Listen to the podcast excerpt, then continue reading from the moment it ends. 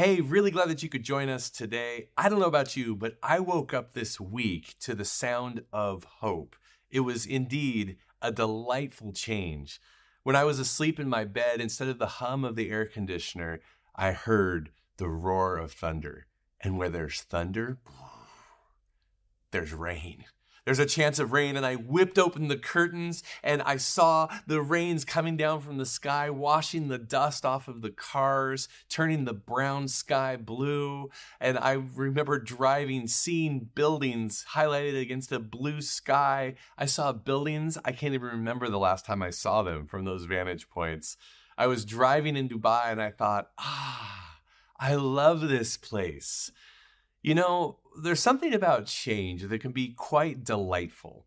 And maybe you're joining us from the United Arab Emirates or you're joining us other, from other parts of the world. That's the benefit we get of living in the desert is that when there's change like rain, we delight in it. In fact, some people say that we're afraid of change. Some people say that we don't like change. Maybe you've thought that yourself you don't really like change or you're scared. Actually, we don't fear change, we fear loss. Deep down, we're actually all waiting to change. We're waiting for the world to change. We call positive change uh, transformation. We're longing for that change in personal circumstances, like a new job or a new relationship, or maybe someone you're in a relationship with, you want them to change. We're longing for a change in world news a change that shows a decrease in conflict instead of continued atrocities, or change in news from home instead of uh, our family and friends being in need, that they would have plenty. We're looking for a change in our family, in our job. We're looking for changes in the next city that we'll live in that will excite us with growth. We're looking for a change in our schedules so we get less busy, or even a change in our physical bodies.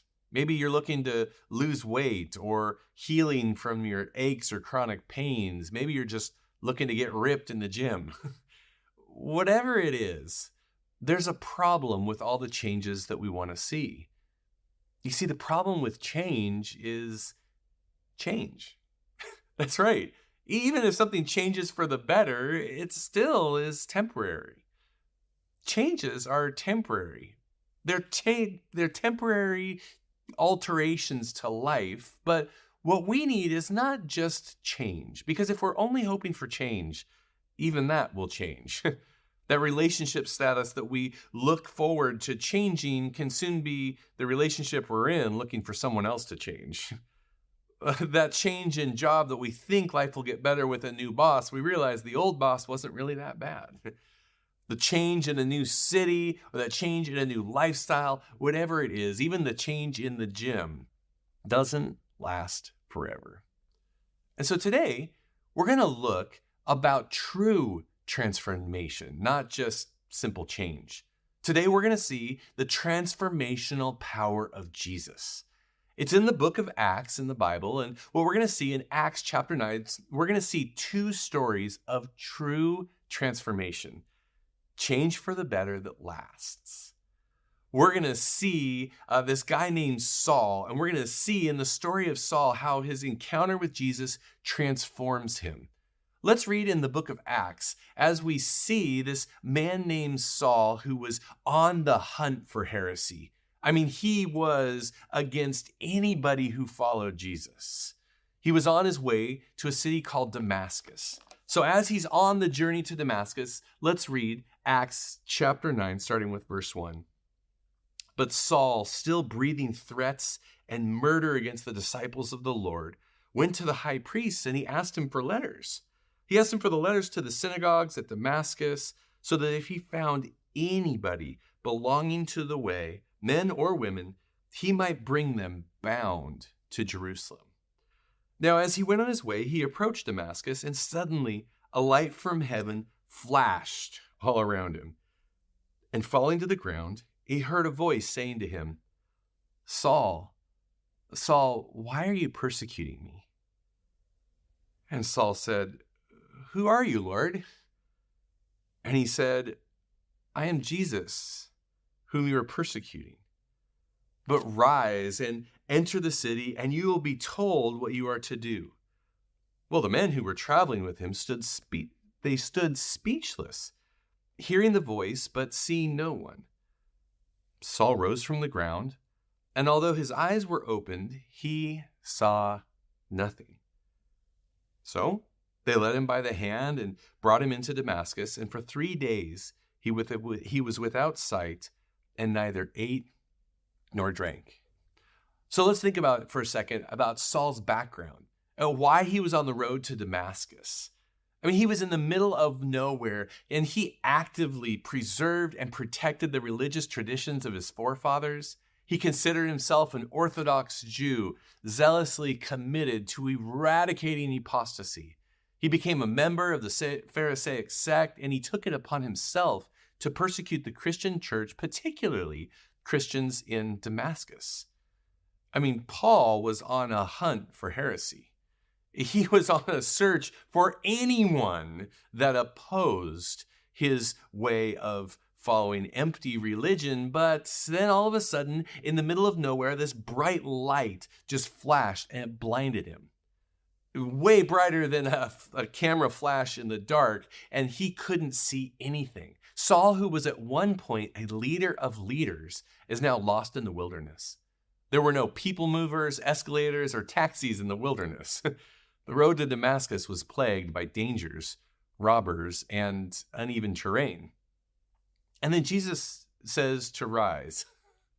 But Saul can't even see to move forward. He can't go into the city without help. I mean, Saul is leading the way to persecute Christians, but he has to be led by the hand. And for three days, he's completely blind. I mean, three whole days of wondering if he will ever see again. Three days to think about this Jesus whom he just met. Three days to worry if he will ever see again. Three days to wait on God to meet him in his brokenness and despair, in hopes of healing and repair.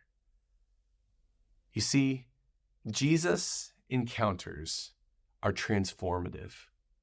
An encounter with Jesus is the sovereignty of God stopping a path, rerouting momentum, and then reordering priorities. Saul must have thought, I can't do it on my own. Have you had that encounter with Jesus? I mean, have you encountered Jesus in a way that has transformed your life? You know, two weeks ago, a woman named Victoria came up to me after the service and she asked questions about joining the church or starting over. But as we talked, it was so clear to me that she was having a Jesus encounter right then and there. With tears in her eyes, she said, I came to church today because this week God has shown me that everything I have tried to change in my life that I've tried New Age movement, speaking manifestations into my life, living holy for myself, trying to be good, all of that. God has shown me this week that when I look in the mirror, I am nothing that I have told myself I am. And I am everything I've told myself that I'm not. And with tears welling up in her eyes, she said desperately, I have nothing I can do for God. I have nothing that I can give. And with a small smile on my face, I said, That's exactly where God wants you today. There are no requirements for you to fulfill. Jesus has paid the price for your sin, He has paid it all. There is nothing more beautiful than the free gift of God's grace and forgiveness. Wow. When Victoria heard this good news of God's grace, she put her trust in Jesus right then and there as her Lord and Savior. And she moved from a new friend to a new sister in the family of Jesus. Just, in fact, this morning, uh, because she has been transformed by Jesus, she wanted to make a public proclamation of Jesus. And just this morning, she was baptized. Yeah, that's right. That's right. Praise God. In the chat section, type praise God. Her life has been transformed and she made that public profession. We thank God that transformative in Jesus encounters still happen today. You know, encountering and believing in Jesus is the only source of true transformation because he is the only one that addresses our deepest need. He rescues us from ourselves. Our biggest problem is that we think that we can change ourselves. We think that if I work hard enough that I can be better, but we'll never be perfect. And that change doesn't last. We feel more secure when we align with a powerful person, thinking that lasting change is possible with this new boss, this new leader, this new influential friend, but people let us down no matter how powerful they are. You know, we know that we aren't perfect. In fact, some things are quite embarrassing. And we're tempted to think if I can just work hard at covering up my mistakes or the mistakes of my family, then I'll be okay. But shame has a way of leaking out at the worst time. Because we can't fix our own mistakes, we find ourselves constantly looking and longing for change that is one micro step better than our current reality, but constantly fearing that our guilt our shame, our powerlessness will surface. Are you tired of shame management? Are you tired of faulty, self righteous pursuits? Are you looking for true transformation? Well, look no further than Jesus. Jesus rescues us because only He can right wrongs by living a perfect life. Only He can cover the shame of the world by His own death, paying for our sins. And only He has the power to conquer death, proven by His resurrection. Jesus transforms lives. But He doesn't transform lives to be kept silent. No, his work is not to thrust people into do not disturb mode or disappearing messages. No. No, no, no. We are transformed by Jesus to do the work of Jesus. Did you get that? We are transformed by Jesus to do the work of Jesus. And actually, you remember, we're going to look at two stories of transformation. The first story where we see actual true transformation is not Saul. We'll get to him in just a bit, but a guy named Ananias. Ananias lived in Damascus, the very same city Saul was headed to in his hunt for heresy before meeting Jesus, and Ananias was going about everyday life in Damascus as a new follower of Jesus. His life had been transformed by the good news of Jesus. And let's look now and see uh, Ananias, how he was transformed by Jesus to do the work of Jesus. It starts in verse 10. Now there was a disciple at Damascus named Ananias, and the Lord said to him in a vision, Ananias, he said. Here I am, Lord, Ananias answered. And the Lord said to him, Rise and go to the street called Straight, and at the house of Judas look for a man of Tarsus named Saul. For behold, he is praying, and he has seen in a vision a man named Ananias come in and lay his hands on him so that he might regain his sight. Ooh! Can you imagine that? That vision from God saying, wait a second, wait a second. God, you, you gave a vision to Saul. Saul knows Saul knows my name, Lord. You told him my name too. You said a guy named Ananias will lay hand. I have to touch this guy?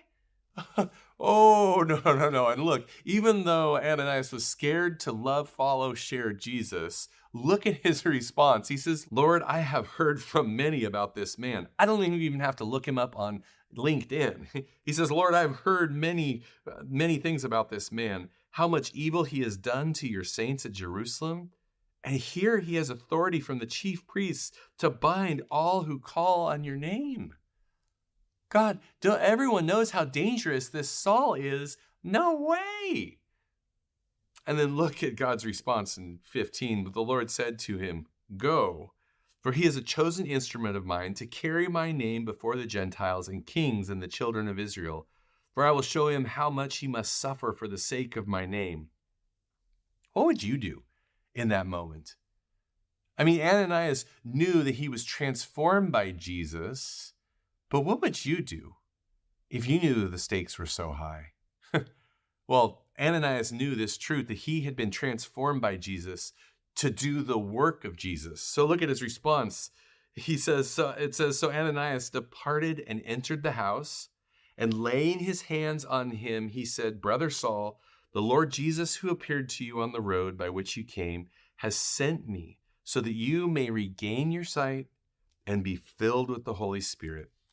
And immediately something like scales fell from his eyes, and he regained his sight. And then he rose and was baptized, and taking food, he was strengthened. Did you catch all that? Did you catch all that? How Ananias could love, follow, and share Jesus boldly. He came to the place where Saul was. He laid hands on him. He doesn't call him enemy, he calls him brother. He says, Jesus sent me so that you can regain sight and be filled with the Holy Spirit. You see, when we see as God sees, we can do as God says. When we see as God sees, we can do as God says. And the result of Ananias doing what God says is that immediately Paul uh, or Saul was healed, and immediately something like scales fell from his eyes. He regained his sight.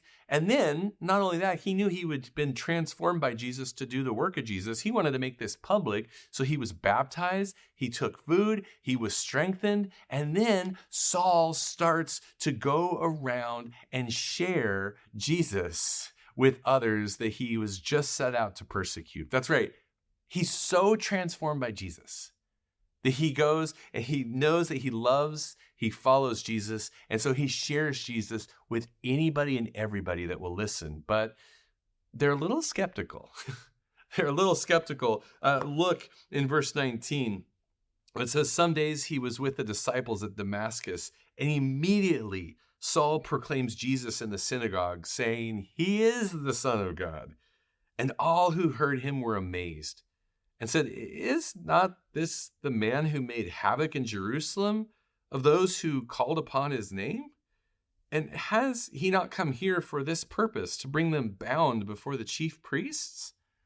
But Saul increased all the more in strength and confounded the Jews who lived in Damascus by proving that Jesus was the Christ.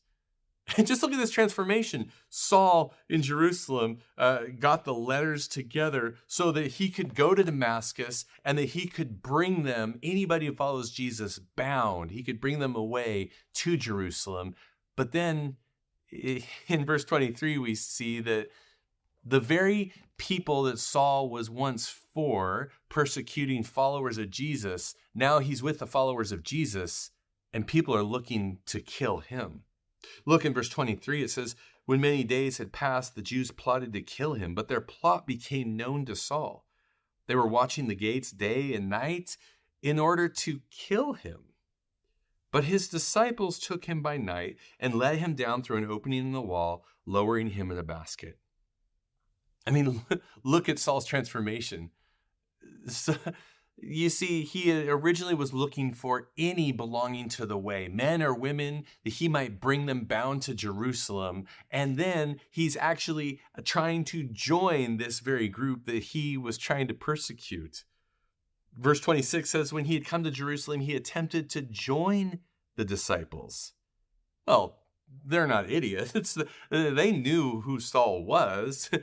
They didn't necessarily believe his transformation. And so they didn't believe that he was a disciple. They were all afraid of him. But then Barnabas speaks up. Barnabas speaks up and eh, he takes Saul and he brings him to the apostles and he declares to them that on the road how Saul had seen Jesus who had spoke to him and then how at Damascus Saul had preached boldly in the name of Jesus and so Saul went in and out uh, among them in Jerusalem, and he was preaching boldly in the name of Jesus. Wow, just look at that transformation. Knows that he's transformed by Jesus to do the work of Jesus. I, look at that. He, he went in and out among them at Jerusalem, preaching boldly in the name of the Lord, and he spoke and disputed against the Hellenists but they were seeking to kill him. And when the brothers learned this, they brought him down to Caesarea and sent him off to Tarsus. You see, Saul had been transformed by Jesus to do the work of Jesus. Saul knew the consequences. He knew what the consequences would be. He watched over the stoning of Stephen just a couple chapters back, but he still spoke up. He disputed against the Hellenists even though they were seeking to kill him. And then that's why they brought him down to Caesarea and they sent him off to Tarsus. You see, when we see as God sees, we can do as God says. Maybe you've had a transformative encounter with the truth of Jesus, and you know, yes, I've been transformed by Jesus. In fact, if that's you, if you have had a transformative encounter with Jesus, just give a thumbs up in the chat. Let us know how God has moved you from death into life.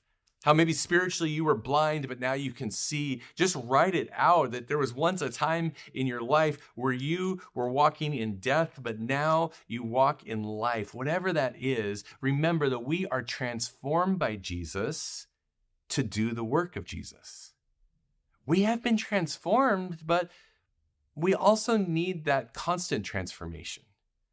You see, we need the work of the Holy Spirit in our lives to help us to see because sometimes, even though we've been moved from darkness into light, we still act blind. There's so many ways the Holy Spirit continually transforms us to look more like Jesus. And often we focus on our external behavior or we try and do more good things than bad things, or we try and do fewer bad things altogether. But you see, our actions flow from our thoughts, and our thoughts flow from our beliefs about who we are and who God is. Who you are has been radically transformed by Jesus.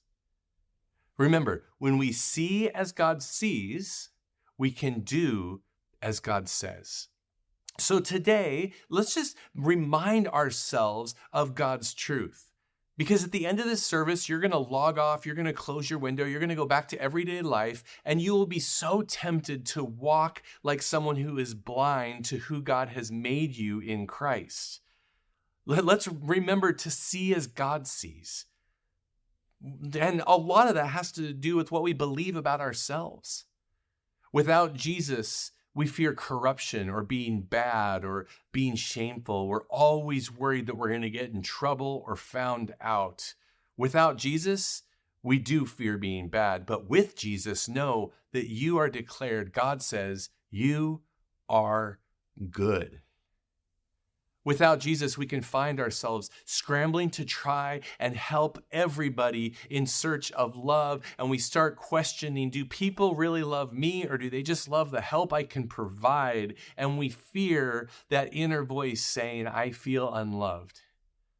But with Jesus, you are wanted and loved. Without Jesus, we stumble around in the blindness of searching after our own achievements or successes, and we think the only worth or value I have in life is working hard, achieving that goal, or being seen as successful, especially in global cities where hard work is, is richly rewarded.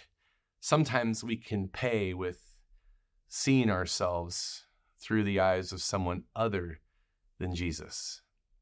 Know that if you've had a transformative work in Jesus, if you've put your trust in Jesus as your Lord and Savior, your value is not in your job, your promotion, what money you send home. No, no, no. Know that with Jesus, you are loved for simply being you. Without Jesus, we can blindly stumble and think that I'm worried about being helpless or incapable, but also we know our own our own desires, our own needs. We can feel like a burden to other people. No, no, no. With Jesus, your needs are not a problem. No, you are not a burden. In fact, Jesus' burden is light. Find rest in him. Without Jesus, we can find ourselves acting blind and stumbling around being worried that we're without support or guidance when we really need it. Know that in Jesus, see as God sees and know that you are safe. We can find ourselves stumbling around looking for significance or trying to find comfort and we can find ourselves wrapped up without Jesus to that we fear being trapped in pain or discomfort or we're driven by the fear of missing out. And if FOMO has its talons in your heart know that with Jesus you will be taken care of and you are not missing out on anything because you have been transformed by the one who has created everything. We are transformed by Jesus to do the work of Jesus. And I look forward to our future as God continues to transform us. I mean, as we live in cities of constant change, it's really good to know that Jesus' true transformation lasts in our hearts. And as we see as God sees, we can do as God says, and then we get amazing results. And I'm so excited about these results for us. In verse 31, just look at these results. It says, So the church throughout all Judea and Galilee and Samaria had peace. You want some peace? and was being built up and walking in the fear of the Lord, this healthy reverence of God, and in the comfort of the Holy Spirit. Did, did you get that? Peace being built up, walking in the fear of the Lord, and comfort in the Holy Spirit, the church multiplied. I look forward to what God is going to do in and through us, knowing that we have been transformed by Jesus to do the work of Jesus. Let's take a moment out and pray that God would continue to open our eyes to the transformation that He has done in our hearts through the death and resurrection of Jesus. Let's pray. Father, we're really thankful for this reminder because so many times we can be caught up in all the unknown changes that we miss this true transformation of the heart that Jesus has done in us.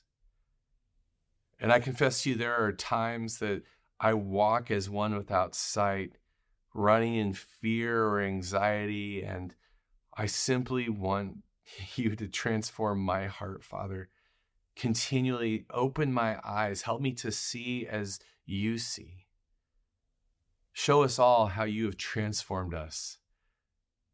We look forward to how you will use us in the coming days and weeks to share the good news of Jesus and to live out this transformation so that others can see you. We pray all these things in Jesus' mighty name. Amen.